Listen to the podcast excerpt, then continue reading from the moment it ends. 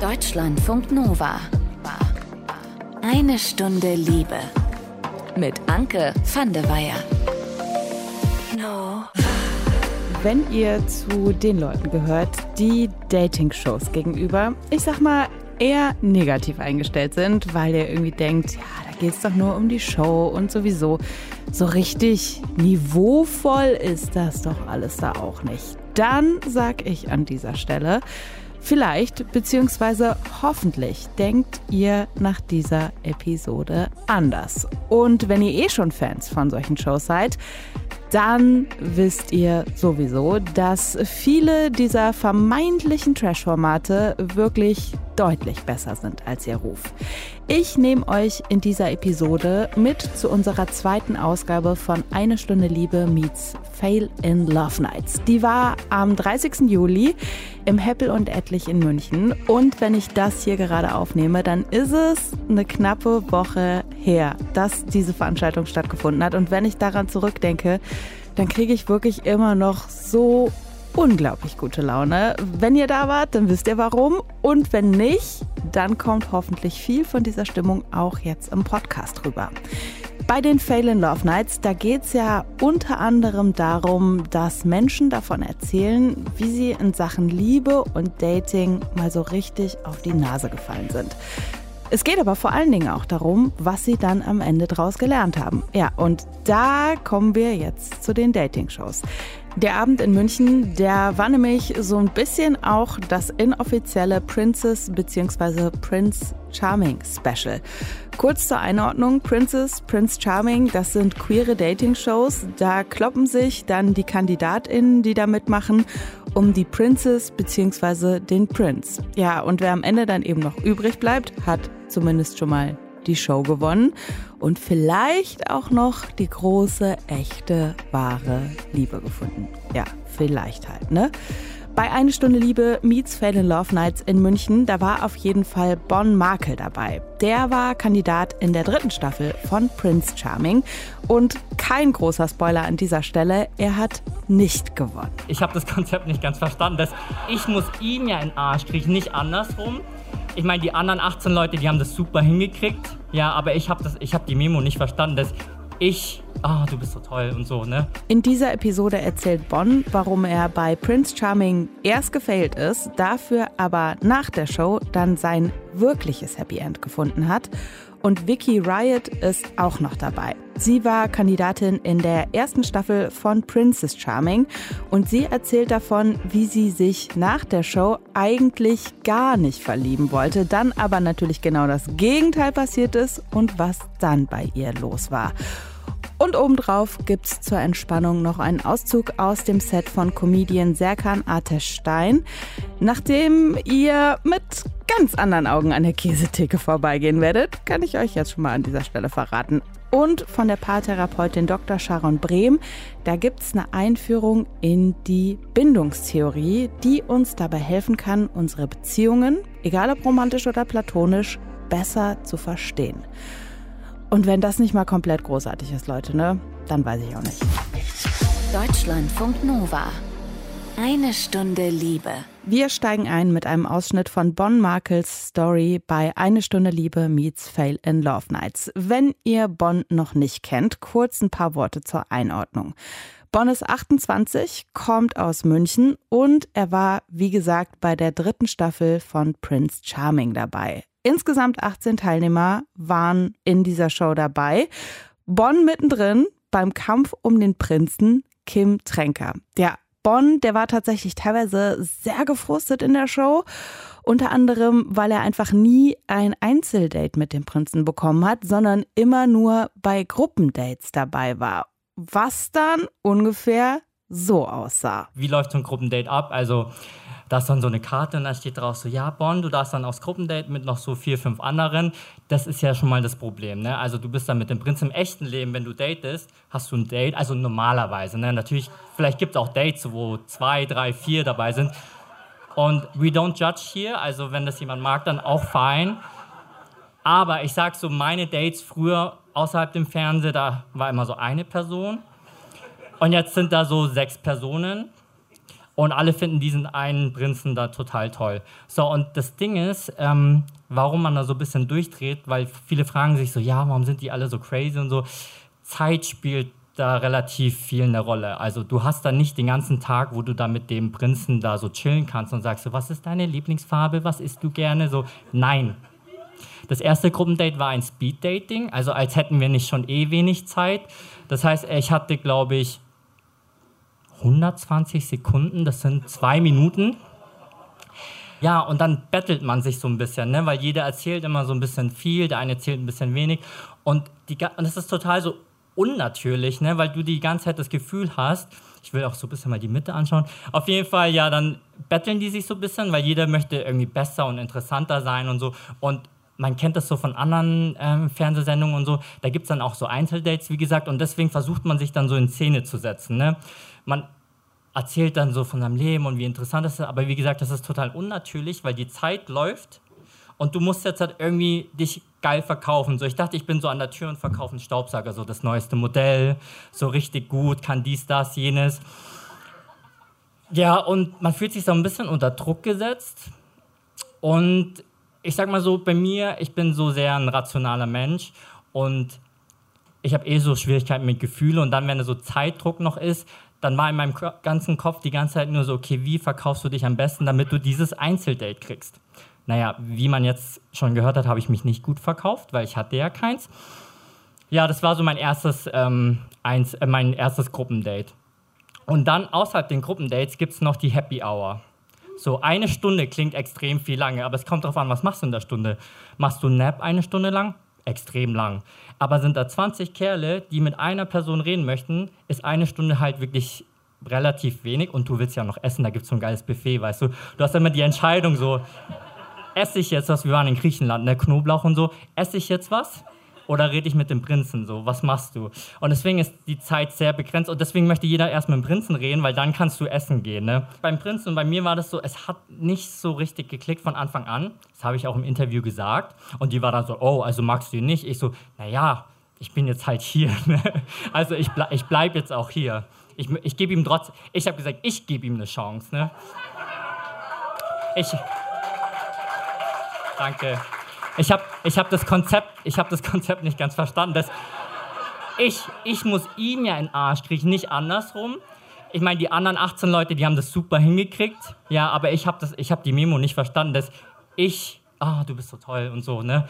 Ähm, das habe ich nicht so ganz hingekriegt. Deswegen, wie vorhin schon angekündigt, habe ich ihm auch manchmal so meine Meinung gesagt, so. Und ich finde, so beim Daten und beim Kennenlernen, da gehören immer so zwei dazu, ne? Du gibst und gibst und gibst und gibst. Ich würde schon sagen, ich habe so 110 Prozent gegeben. Er hat sich auf jeden Fall Mühe gegeben, weil die Kameras waren an. Mit Kameras an meinte ich so, im echten Leben hätten wir relativ schnell gemerkt, so, das wird nichts, das ist auch cool, dann trinken wir unser Getränk zu Ende und dann trennen sich die Wege. So, jetzt bin ich aber in Griechenland, ne? Und wer weiß, wann der nächste Flug nach München zurückgeht.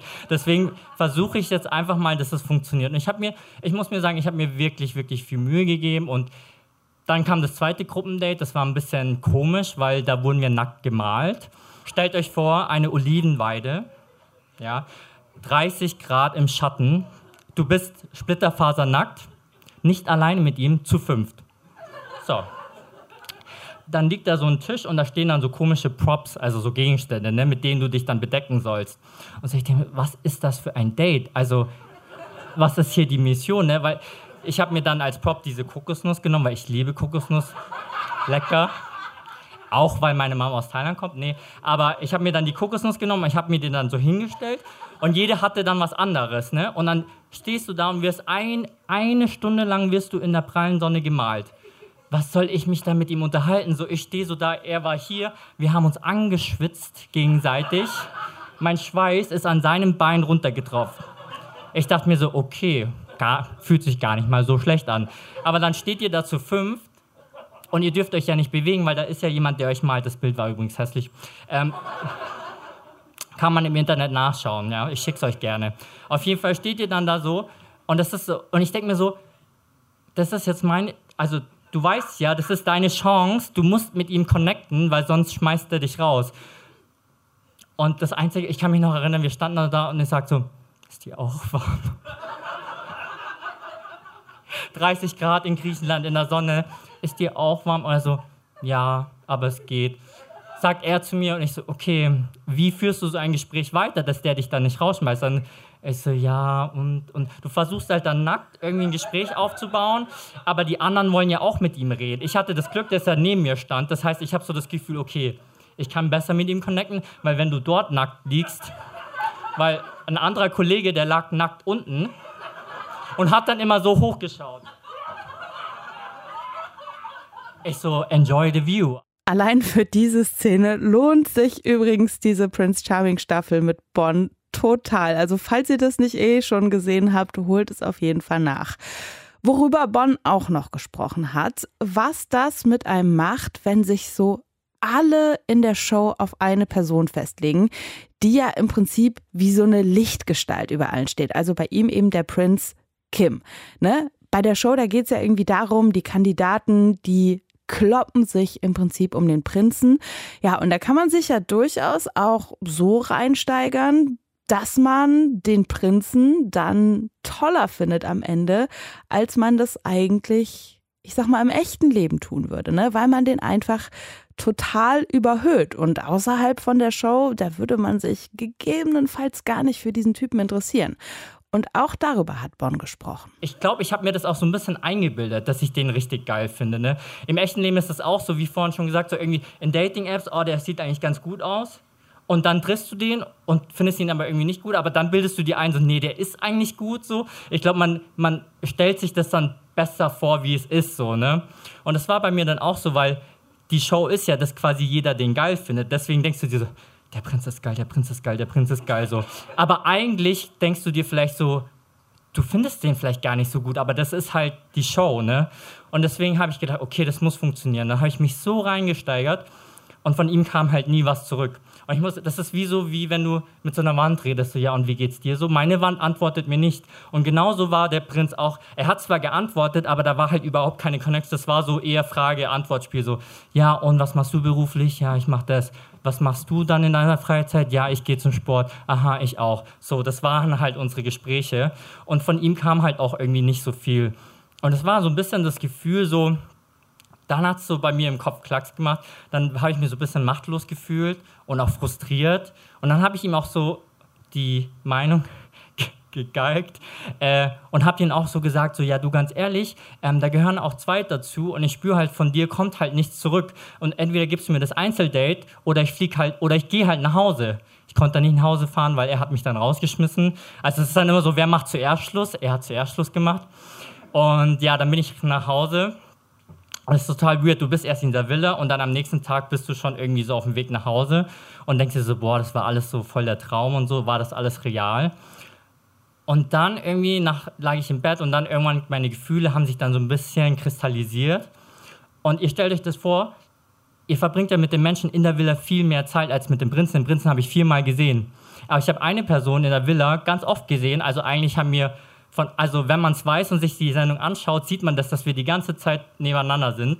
Das ist mir auch erst hinterher aufgefallen. Ähm, und mit, dann kam mir das erst, dass ich vielleicht diese Person viel besser finde als den Prinzen.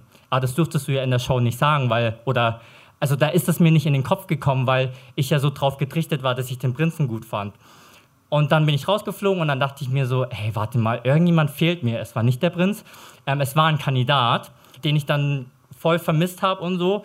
Und ich wusste auch nicht so, was ist das mit meinen Gefühlen und so. Vielleicht ist das nur eine Bubble und ich brete mir das wieder ein und so.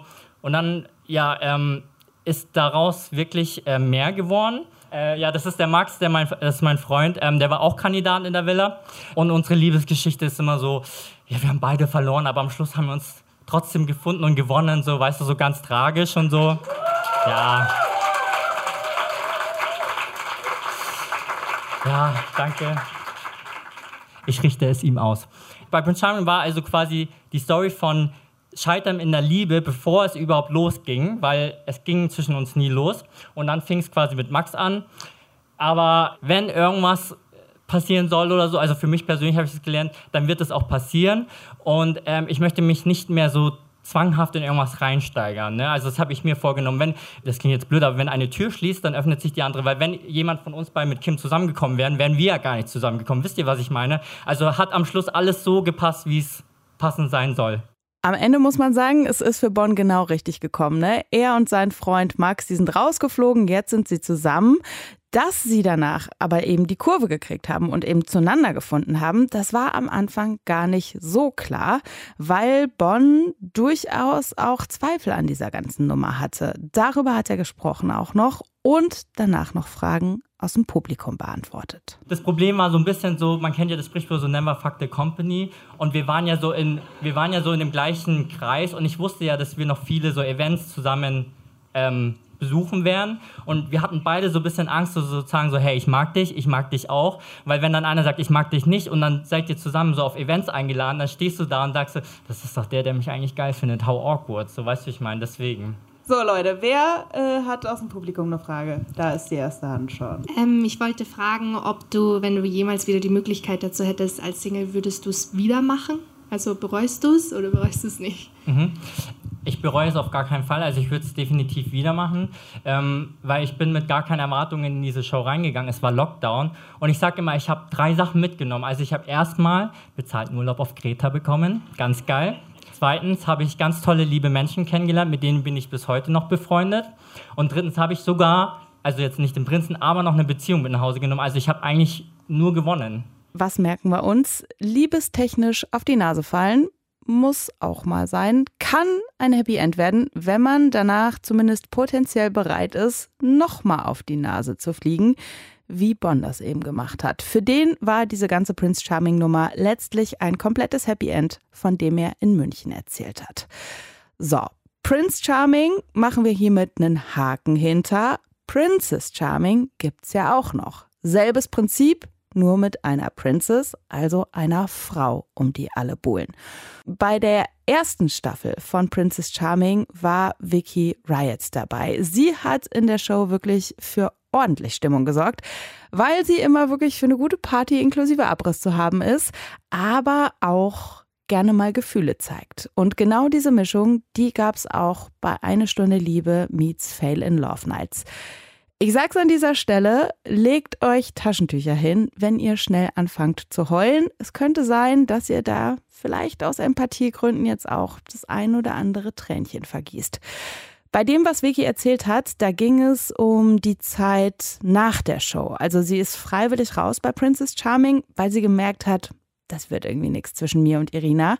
Ja, und danach wollte sie eigentlich einfach nur ihren Spaß. Ich dachte so, okay, dann fange ich jetzt einfach an, so casual zu daten. Also ohne Liebe, kein Druck, kein Stress, einfach nur so ein bisschen knutschen, bisschen dies, das, bisschen Sex. Oder nicht bisschen, eigentlich, eigentlich viel Sex. Eigentlich wollte ich so richtig viel ficken. Ich wollte einfach ficken, Alter. Und ähm, an dieser Stelle, das klingt jetzt so, als wäre ich ultra die krasse Fickerin. Vielleicht. Könnte, könnte jetzt irgendwie so den Anschein erwecken. Ich weiß nicht, woran es liegt. Wenn man hier auch so in meine Notizen guckt, hier steht so ficken, ficken, ficken. Gut. Ähm, genau, aber ich bin keine krasse Fickerin. Eigentlich brauche ich ganz, ganz viel Vertrauen und bla bla bla. Und Zeit. Ich brauche immer Zeit. Aber zu dem Zeitpunkt dachte ich so, nee, ich will ficken. Und wie das dann halt immer so ist, wenn man sich vornimmt, sich nicht zu verlieben, habe ich mich einfach richtig hart verliebt.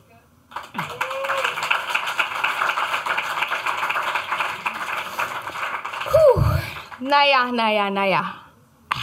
Gut, genug geweint.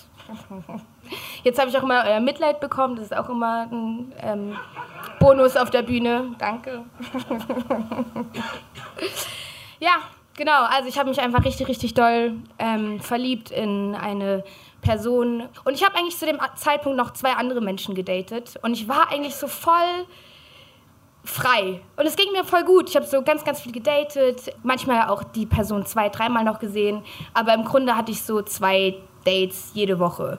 Ob das jetzt gesund ist, das bespreche ich mit meiner Psychologin. Aber ja, ich habe es gemacht und dann hatten wir ein Match und ich dachte so, Why not?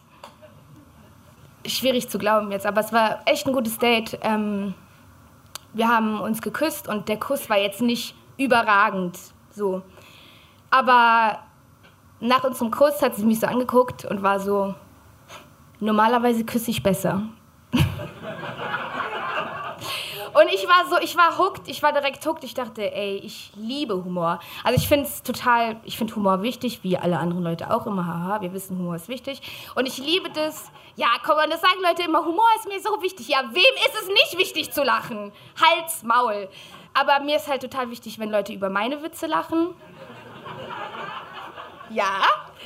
Ähm, aber umso schöner finde ich das, wenn eine andere Person das auch bei mir schafft. Weil ich bin oft die Person, die entertaint. Und wenn dann die andere Person mich zum Lachen bringen kann, fuck me, Alter. Leider war es dann aber tatsächlich so, dass die Geschichte mit dieser Person, von der Vicky erzählt hat, kein Happy End im klassischen Sinne hatte. Also zuerst ging es hin und her, weil die andere Person weniger Kontakt wollte, worauf sich Vicky dann auch eingelassen hat. Aber irgendwann hat sie eben gemerkt, nee, das passt einfach so nicht und ich möchte Schluss machen. Und so hat sich das dann für Vicky angefühlt. Und ich bin immer noch richtig stolz auf mich, dass, dass ich das geschafft habe, weil ich saß halt so vor ihr und sie ist halt für mich einfach dieser unglaublich unwiderstehlicher Mensch und ich habe es trotzdem geschafft, es einfach so zu beenden. Und dazu habe ich was Kleines aufgeschrieben. Kein Gedicht, aber einfach so ein paar Gedanken dazu. Ich hatte so krasse Schmetterlinge. Und plötzlich änderte sich die Dynamik. Nicht von meiner Seite, sondern von ihrer Seite. Und das hat mich zerstört. Aber ich wollte, dass es weitergeht und bin inkompetent mit meinen eigenen Gefühlen umgegangen. Ich habe gemerkt, das ist nicht gut für mich. Aber irgendwas, irgendeine kleine, abgefuckte Scheiße in meinem Kopf ließ mich daran festhalten. Hoffnung. Und warum? Weil es mal schön war. Und es kann doch bestimmt wieder so werden. Und zwischendrin ist es ja auch okay. Nicht so schlimm, also manchmal. Aber meistens ist es scheiße. Und ich gehe diese Scheiße mit, weil ich so krass da drin hänge. Weil ich nicht anders kann ich kann nicht loslassen. Und ich habe mich fertig gemacht. Genau dafür, dass ich nicht loslassen kann. Jetzt weiß ich, es ist okay. Das sind nur Gefühle. Und meine Gefühle beherrschen mich nicht. Unsere Gefühle beherrschen uns nicht. Wir fühlen sie nur. Aber wir entscheiden, wie wir damit umgehen wie wir mit uns umgehen und wie wir mit uns umgehen lassen. Das ist alles ein Prozess. Und es ist gut, das zu spüren. Den Schmerz und die Liebe. Denn wer liebt, lebt. Ich lebe und ich entscheide über mich selbst.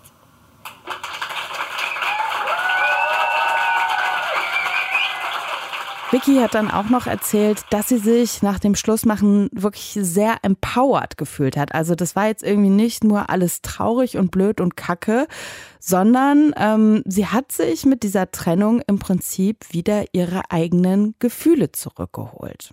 Vielen Dank auf jeden Fall auch nochmal an dieser Stelle an Vicky und Bonn für die persönlichen Stories. Und bevor wir mit Dr. Sharon Brehm darauf gucken, wie wir mit Hilfe der Bindungstheorie bessere Beziehungen führen können, gibt's Stand-up-Comedy.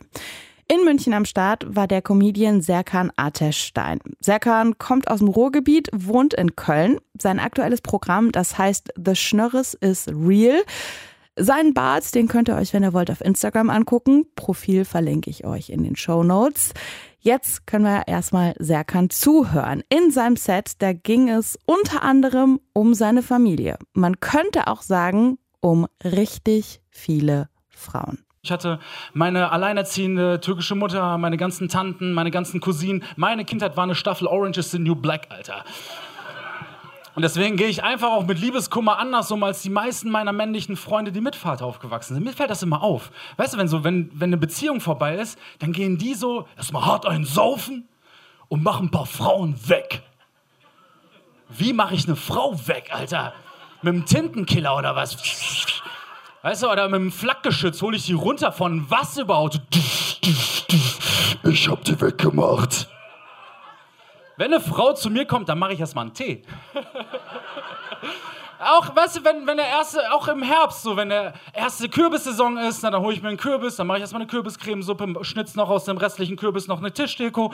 Weißt du, dann hänge ich dann auf meiner, auf meiner Fensterbank, so, weißt du, mit so Stoppersocken und äh, höre Lana Del Rey, während ich mit dem Kakao aus dem Fenster gucke. Weißt du, warum, sollten das, warum soll das weiblich sein? Ich genieße somit meinen Herbstanfang. Hab dann eine Herbstplaylist. Ja, Dankeschön.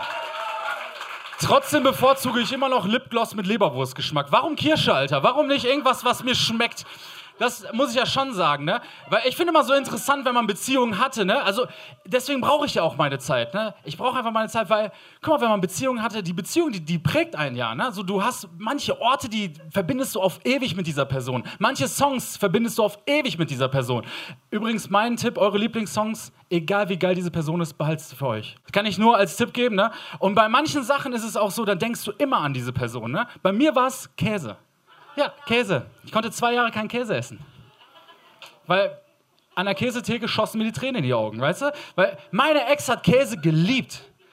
Ey, ich sag mal so, ich wollte einmal so angeguckt werden, wie sie den mittelalten Gouda anguckt, weißt du? Wenn ich Sex haben wollte, musste ich mir einen Parmesan einreiben, Alter. Weißt du, so. Ich war einfach zusammen mit Samson von Chip und Chap, Alter. Also Käse. Sie hat auch nie gesagt Käse, immer Käse. Käse. Alter, so eine Begeisterung für den Käse. Und sie hat richtig was geopfert für den Käse. Sie hatte keine Gallenblase mehr, sie hätte gar keine Fette mehr essen dürfen. Alter, sie hat sich einfach ein paar Artischockentabletten reingehauen und dann ran an die Käseplatte. Ne? Käse. Also für mich hat sie nicht mal einen Abend geopfert, Alter, weißt du, oder einen Samstag beim Ikea. Das war nicht drin, weißt du? Aber war okay. Und als wir dann so Schluss hatten und ich an der Käsetheke vorbeigegangen bin, da war es so ein bisschen so wie, boah, ich wünsche es euch nicht, aber kennt ihr das, wenn man seinen Ex mit der neuen oder mit dem neuen trifft Irgendwo, beim Club, irgendwo im Club oder so. Und dann ist es diese soziale Paranoia, weil man sich ja kurz eben, ganz kurz, hi, schön dich zu sehen. Erste Lüge, schön dich zu sehen. Zweite Lüge, weißt du, ich hoffe, es geht dir gut. Dritte Lüge, weißt du, weil im Grunde genommen denkst du nur eins. Übrigens, zu Käse kann ich noch eins sagen, ne? Äh, Käse mochte aber kein Obst. Weißt du, ey, Alter, wie kann man kein Obst mögen, ne? Ich habe so richtig geilen Obstsalat gemacht mit Mangos und das sind die guten Sachen, Alter, ne? Ich schwör's dir, und ich bring das so ins Wohnzimmer und dann sagt sie so zu mir, ja, ich mag ja auch keine Früchte. Ich sag, was? Ja, ich mag keine Früchte. Ich sag, ja, ist ja gut, aber warum benutzt du das gute Wort Früchte? Weil ich finde, in Früchte ist das Leckere schon mit drin konnotiert, weißt du, dieses Früchte. Hätte sie gesagt, dunkler, bedrohlicher Vokal mit O, ich mag kein Obst. Das hätte ich verstehen können, weißt du, weil Obst. Das klingt so nach Zwang. Wenn eure Kinder nichts Gesundes essen, liegt safe an der Kommunikation. So, du musst noch dein Obst essen. Ich hasse dich. Aber hier, mein Kind, ich habe noch ein paar Früchte für dich. Du bist der beste Papa der Welt. Aber Obst. Es eignet sich höchstens beim Sadomaso als Safe Word. Ich bin sicher, der Film Shades of Grey hätte ein ganz anderes Ende genommen. Wenn die Frau so am Andreas Kreuz genagelt dann so, ah! Obst. Sorry, not sorry an dieser Stelle, falls ihr jetzt weder an der Käse noch an der Obsttheke vorbeigehen könnt, ohne Bilder im Kopf zu haben. Bedankt euch dafür bei Serkan Artestein. So, und ich hab's mehrfach jetzt schon angekündigt. Wir haben bei Eine Stunde Liebe Meets Fail in Love Nights auch noch über die Bindungstheorie bzw. Bindungsprobleme gesprochen. Und zwar hat das Dr. Sharon Brehm gemacht. Die hat einen Talk gemacht. Sharon ist Paartherapeutin. Sie hat in ihrer Doktorarbeit erforscht, wie Liebe geografische Grenzen überwindet. Und weil immer noch das Jahr 2022 ist, schreibt Sharon nicht nur Bücher über die Kunst des Liebens, sie hat auch einen Podcast, der heißt Hello Lovers. Sharon erzählt jetzt, welche vier Bindungsstile es gibt und was die eigentlich über unsere Beziehungen verraten. Der erste Bindungsstil heißt Lieder oder ich nenne ihn Lieder. Wenn ich an Lieder denke, dann denke ich an Menschen, die so was sehr, sehr Warmes, was sehr Loyales haben, die so wahnsinnig romantisch sind, die wahrscheinlich auch für ihren Herzensmenschen die extra Meile gehen. Ich bin ein Kind der 90er, deswegen zitiere ich jetzt vor allem Serien aus den 90ern oder frühen 2000ern. Ähm, Sex in the City, Charlotte, typischer Lieder. Ted Mosby, der das blaue Horn holt aus ähm, How I Met Your Mother, typischer Lieder. Was Menschen, diese Lieder, die haben so einen großen, großen Wunsch nach Nähe und Verbindung. Aber sie haben nach eine Achillessehne. Denn wenn diese Nähe abbricht, wenn da mehr Distanz reinkommt, dann kommt bei ihnen oft ein Oh, oh, das macht mir Angst. Und dann fangen sie an zu klammern, dann fangen sie an, noch mehr zu geben, dann fangen sie an, vielleicht wütend zu sein, zu nörgeln, zu kritisieren, die Person einfach festhalten zu wollen, weil sie so viel Angst haben. Der zweite Bindungsstil und damit auch die zweite Folie nennt sich Rebel. Und das sind Menschen, die ganz, ganz viel Freiheit brauchen und Selbstständigkeit und für mich sind Rebels, ich bewundere sie sehr, weil sie sich so gut von Konventionen lösen können, weil sie ihren eigenen Stiefel gehen, weil sie sagen, ich bin total mutig und dabei sich auch von Dingen lösen, die vielleicht nicht immer gut sind. Also sehr, sehr beeindruckend. Was sie im Vergleich zum Liedern, den ja Distanz triggert, ein Rebel triggert, zu viel näher wenn ich einem Rebel zu nahe komme, dann sind da Gedanken wie, oh, Erwartungsdruck, nee, ich ersticke innerlich. Und dann reagieren die oft mit Rückzug, mit Ghosting, mit. Das ist manchmal ganz spannend, mit Gefühlen runterreden, entweder ihre eigenen, nee, nee, wir sind nur Freunde. Oder einem, deine Gefühle sind furchtbar, du bist hysterisch. Ein typischer Zug von Rebels. Der dritte Bindungsstil heißt Artist. Und ich denke bei Artist, wie es der Name schon sagt, vor allem an Menschen, die sowas ganz Intensives haben, sowas wie Vincent van Gogh, Amy Winehouse, Kurt Cobain. Auch in den meisten Filmen und Serien, dann, wenn immer die Person, also ihr Name auch im Titel des Films steckt, sowas wie Meredith Grace in Grey's Anatomy, ein typischer, typischer Artist. Menschen, die auf der einen Seite so etwas sehr Intensives haben, so etwas sehr Starkes, aber gleichzeitig so etwas ganz Fragiles. Und tatsächlich sind die eine Mischung aus Leader und Rebels. Leader, das habe ich an der Stelle nicht gesagt, die werden normalerweise ängstlicher Bindungsstil genannt. Rebels vermeidender Bindungsstil, weil ihre Schutzmechanismen eben Vermeidung ist. Und Artists machen beides. Die sind in der glorreichen Position zu sagen, wenn du mir zu nahe kommst, oh oh. Wenn du zu weit weg kommst, oh oh. Wenn eins von beiden passiert, Wundertüte. Kann sein, dass dann sofort die Trennung im Raum steht oder total eine große, also sofort eine große Eskalation. Dabei ist, was ein Artist hat, schon auch ein Wunsch nach Liebe, ein Wunsch zu gefallen, ein Wunsch danach Nähe zu bekommen. Mm. Dann der vierte Bindungsstil, Healer das klingt ganz toll, vor allem wenn man weiß, bei den anderen, die haben so ihre Themen. Auch Healer haben ihre Themen, vor allem, weil sie normalerweise eher der Sidekick sind. So in Film und Fernsehen werden die nicht wahrgenommen, da kommt zu wenig Drama. Und manchmal treffen wir auf Healer, männlich, weiblich, äh, divers, und finden sie langweilig. Denn das muss man wissen, wenn unser Gehirn schon früh gelernt hat, dass Liebe Drama bedeutet und Action und Unsicherheit, dann kann ich mit dieser Sicherheit, die die meisten Lieder, mir geben, nicht umgehen. Und dann wird mein Gehirn sehr, sehr kreativ, mir zu sagen, warum das nicht passt. Nase ist zu groß, verdient nicht, zu viel, nicht genug, verdient zu wenig, der Humor passt nicht, Mann, ich finde das doof, dass die Person so fame ist, was auch immer. Wir, wir werden dann richtig, richtig kreativ. Wenn euch jetzt tierisch der Kopf rattert und ihr überlegt, welcher Bindungsstil repräsentiert mich denn eigentlich? Bin ich irgendwie eher so ein Leader? Bin ich ein Healer? Bin ich eine Mischform? Kann ich euch sagen, fühle ich sehr. Das ging bzw. geht mir immer noch genauso.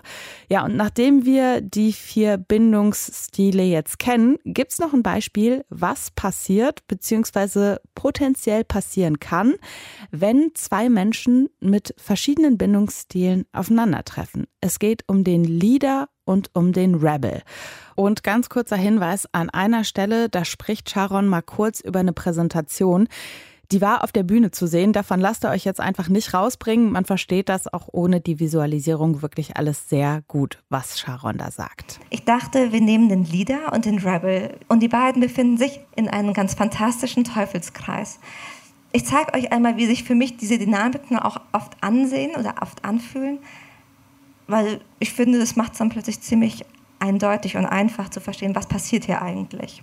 Dieses Match aus Leader und Rebel, das beginnt oft ganz, ganz magisch. Es fühlt sich an wie eine Seelenverwandtschaft nach Nähe und Distanz und Autonomie und ich kenne es und es ist aber gleichzeitig ganz aufregend. Und das ist total schön. Und dazu kommen auch noch Hormone und dann haben wir sowieso einen Cocktail, eine Explosion an wunderschönen Gefühlen. Früher oder später ist es aber normal, das ist normal, kann es sein, dass der Rebel Autonomie auf, also in die Autonomie geht und sagt, ich brauche Zeit für mich. Heute will ich mal meine Freunde sehen, obwohl ich es so genieße, mit dir die Nächte lang Sex zu haben und mit dir zu quatschen. Und mit diesem kurzen Moment von, die Person geht auf Distanz. Und es kann alles Mögliche sein, von, sie antwortet nicht mehr so schnell, sie hat nicht mehr so viel Zeit, sie erzählt nicht mehr alles, was sie denkt. Passiert es, dass der Leader denkt, oh oh, mit diesen Ängsten, wenn die wahr werden oder scheinen wahr zu werden, kommen auch Glaubenssätze mit aufs Tableau. Glaubenssätze wie, ich bin zu viel, ich bin nicht interessant genug, ich werde schon wieder verlassen. Und wenn ein Leader diese, diese Glaubenssätze hat und spürt, dann reagiert er ganz oft. Er beginnt nämlich dann zu sagen, oh, ich will ein klärendes Gespräch mit dir führen. Lass uns doch mal sagen, was da los ist. Vielleicht fängt er an zu klammern, Eifersucht ist auch eine Idee. So, warum, warum sagst du mir das nicht? Warum verbringst du mit der anderen Person mehr Zeit? Manchmal kommt es auch, je nachdem, wie weit fortgeschritten man im ganzen Prozess ist, auch zu einem Ultimatum. Ja, entweder wir sind jetzt zusammen oder wir sehen uns nie, nie wieder. Das Spannende ist, für die meisten Rebel sind so klärende Gespräche, Klammern, Eifersucht, was sehr, sehr, ich sag's mal ganz hart, gefährlich ist weil das wiederum bei ihnen zu negativen Glaubenssätzen führt. Und das sind Glaubenssätze, und dafür brauche ich das nächste Slide. Wie? Ich muss mich anpassen. So wie ich bin, bin ich nicht gut genug. Ich verletze die anderen Personen so, wie ich bin. Wenn ich so bin, wie ich bin, dann mache ich dich nicht glücklich. Und gerade wenn auf der anderen Seite eine Person steht, die man liebt, die einem wichtig ist, dann hat man gar keine Lust, die Person zu verletzen. Also weil das ist halt ein Rebel, der vermeidendes Verhalten als Schutzstrategie gelernt hat. Und er muss sich ja vor diesem Glaubenssatz und vor dem Verhalten schützen, geht sie noch mehr in den, oder er, noch mehr in den Rückzug, geht, ins Mauern, Ghosting, fängt damit an, Gefühle runterzureden, zu sagen, oh, du bist so emotional, du bist so hysterisch oder auch, ich habe keine Gefühle für dich. Und das wiederum führt beim Leader, dass diese Glaubenssätze vom Anfang noch intensiver werden und dann umso mehr die, die Glaubenssätze von ich bin nicht gut genug, umso mehr wird geklammert, umso mehr brauche ich ein klärendes Gespräch, umso mehr fühlt sich die andere Person wie, ich stecke, umso mehr geht die Person in den Rückzug. Und es dreht sich weiter und weiter und weiter und das können wir unendlich so weiterspielen, bis zu dem Moment, an dem der Leader sagt, mir reicht's, ich habe jetzt keinen Bock mehr, ich sehe meinen Selbstwert. Und dann kann es manchmal passieren, dass ein Rebel sagt, spannend, als hörst du auf zu klammern, ich finde dich ja immer noch gut, ich komme jetzt wieder. Und dann denkt sich der Leader, spannend, du kannst ja doch Gefühle zeigen. Ah, und das Spiel beginnt von vorne, weil wenn der dann denkt, ah, Gefühle sind ja möglich, passt das? Ich sehe so Nicken im Publikum, ja, man fühlt sich so ertappt. Ich habe mich auch ertappt gefühlt, als ich das erste Mal von der Bindungstheorie gehört habe. Also, und deswegen meine ich, also so sehe ich oft Beziehungsdynamiken. Was passiert auf der Oberfläche? Ah, Rückzug und Mauern, das sehe ich, das kenne ich, Ghosting kenne ich auch. Ich kenne auch Klammern, Eifersucht, klärende Gespräche. Das Spannende ist, was sind die Glaubenssätze, was sind die Ängste, die mitschwingen. Nach dem Vortrag, da gab es noch ein paar Fragen aus dem Publikum. Los ging es mit der Frage, kann man seinen Bindungsstil auch verändern? Oder ist das eher eine schlechte Idee, weil man dann eigentlich was wird, was man gar nicht ist. Unser Bindungsstil wird geprägt durch die Beziehungserfahrung, die wir gemacht haben. Natürlich vor allem durch unsere Eltern, aber vielleicht auch Großeltern, Geschwister und jede andere Beziehung, die wir irgendwann haben. Es kann also sein, dass du, wie hat es eine Klientin gesagt, sie hatte immer eine sehr sichere Beziehung zu ihrem Vater und das hat sie echt abgefuckt, weil sie viel zu lange dann den Menschen vertraut hat. Bis zu dem Punkt, wo sie gesagt hat, mir egal, jetzt ändere ich meinen Bindungsstil jetzt bin ich auch vermeiden, ihr könnt mich mal. Aber natürlich können wir auch zum Beispiel, wenn wir einen Healer daten, der uns das Gefühl gibt, hey, deine Glaubenssätze sind nicht real, die sind nicht wahr, die gehören zu einer anderen Zeit und heute bist du ein anderer Mensch. Das kann uns helfen, die Bindungs-, unseren eigenen Bindungsstil zu ändern. Abgesehen von der Kombi von vielleicht zwei sicheren Bindungsstilen, welche Kombi würdest du denn sagen, funktioniert gut? Ich glaube, dass jede Beziehung gut funktionieren kann, wenn ich bereit bin, selbst Verantwortung zu übernehmen. Klar, jetzt die Beziehung aus Rebel und Leader, die hat eine gewisse Bitterkeit dabei, weil das, was der einen Person Angst macht, nämlich Distanz, ist das, was die andere Person braucht. Und trotzdem kann ich an jede, also das ist mein Beziehungs, mein Bild von Beziehung. Für mich ist Beziehung ein Ort, an dem ich wachsen und mich entwickeln kann. Es gibt auch Menschen, die sagen, ich habe das Bild nicht. Die sagen, für mich ist Beziehung etwas, was automatisch funktionieren muss. Und das finde ich viel, viel schwieriger, als zu sagen, okay, ah, ich merke, du bist ein Leader, ich bin ein Rebel, aber lass uns daran arbeiten. Wenn beide sagen, lass uns daran was tun, und ich sehe auch unser Potenzial, dann ist es viel, viel leichter, als wenn eine Person, und wenn es zwei Healer wären, sagt, mir egal, wenn es nicht funktioniert und dann funktioniert es halt nicht. Meine Frage wäre, wie schaffe ich es, wenn mir ein Mensch Sicherheit generiert, mhm. nicht zu fliehen, weil mhm. ich äh, Angst davor habe. Und äh, oh. wie du vorhin schon erwähnt hast, ähm, man ist konditioniert.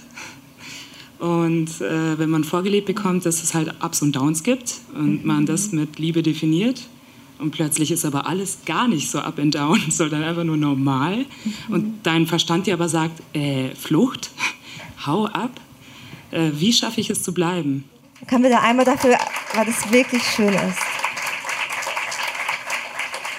Und weil man merkt, dass da schon eine Arbeit ist. Da ist schon so ein, okay, ich merke, da kommt die Angst hoch und ich will aus diesem fucking Muster ausbrechen. Und allein das ist so der erste Punkt super gut, super gut, dass du diesen Punkt schon mal hast.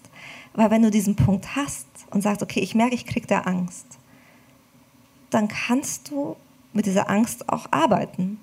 Du kannst dann überlegen, ja, möchte ich der anderen Person sagen, so, hey, ich merke gerade eben, wird es mir zu nah? Und in mir gibt es diesen Fluchtmechanismus und der hat nichts mit dir zu tun, aber ich merke, am liebsten würde ich meine Beine in die Hand nehmen. Und bei dieser Nähe kommen mir tausend Bilder vor, vors innere Auge, wo ich merke, ich wurde verletzt. Und ich habe eine Höllenangst. Und wenn du das gemacht hast, ich glaube, kein Mensch auf dieser Welt könnte nicht verstehen, wenn du sagst, okay, wir machen es ein bisschen langsamer. Oder sag mir, was du brauchst. Und dann für die meisten Leute, zumindest erlebe ich das in der Praxis, ist, wenn ich das gesagt habe und merke, die andere Person ist noch da und die ist total berührt von mir, dann entsteht Heilung, weil mich da jemand ernst nimmt. Und weil du wahrscheinlich, oder wir alle, alle, die diese Anteile haben, so oft alleine durch diese Angst gelaufen sind, dass wir es schon nicht mehr zählen können. Und es jetzt auszusprechen, zu merken, da ist jemand, der nimmt mich ernst, das macht die Angst kleiner. Ich weiß nicht, wie es euch geht, aber ich habe nach den Worten von Sharon Brehm zumindest schon mal das Gefühl, es sind nicht alle Beziehungen zum Scheitern verurteilt, wenn man ehrlich miteinander ist und wenn man vor allen Dingen auch bereit ist, miteinander zu arbeiten. Und ich kann, will und muss an dieser Stelle wirklich nochmal ein großes, großes Danke für diesen großartigen Abend in München sagen. Es war ein großartiges Publikum. Es war eine tolle Stimmung. Es war ganz viel Offenheit da, ganz viel Zugewandtheit und auch echt nochmal ein fettes Danke an Bonn, Vicky, Serkan und Sharon für Stories, Gefühle, Lacher und wertvolle Ratschläge. Und auch ein großes Danke an Juli Stockheim, die Gründerin der Fail in Love Nights. Juli und ich, wir haben den Abend gemeinsam moderiert. Das hat man in den Ausschnitten jetzt nicht so wirklich gehört, aber eben da echt auch nochmal ein fettes Danke. Und äh, ich habe es eben schon mal angedeutet, alle Instagram-Profile von den Menschen, die am Start waren bei Eine Stunde Liebe meets Fail in Love Nights, die verlinke ich euch in den Show Notes. Und ganz wichtig, da findet ihr auch den Link zur dritten Ausgabe von unserer Kooperation. Die Eine Stunde Liebe meets Fail in Love Nights Volume 3, die findet am 3. September in Hamburg statt. Mit dabei ist Suher Jasmati vom Barbecue Podcast und der Paartherapeut Erik Hegmann, der ist auch noch dabei. Und Erik kennt er ja auch schon, wenn ihr hier bei Eine Stunde Liebe öfter zuhört. Und da würde ich mir an eurer Stelle wirklich echt sowas von mal Tickets besorgen. Das wird safe ganz, ganz großartig. Wie gesagt, alle Links findet ihr in den Show Notes. Und an dieser Stelle auch wie immer der Hinweis, Fragen, Rückmeldungen oder Themenwünsche, die schickt ihr an mail.deutschlandfunknova.de. Ich bin Anke van de Weyer. Ich sag danke fürs Zuhören. Habt's gut. Deutschlandfunk Nova. Eine Stunde Liebe. Jeden Freitag neu. Auf deutschlandfunknova.de und überall, wo es Podcasts gibt. Deine Podcasts.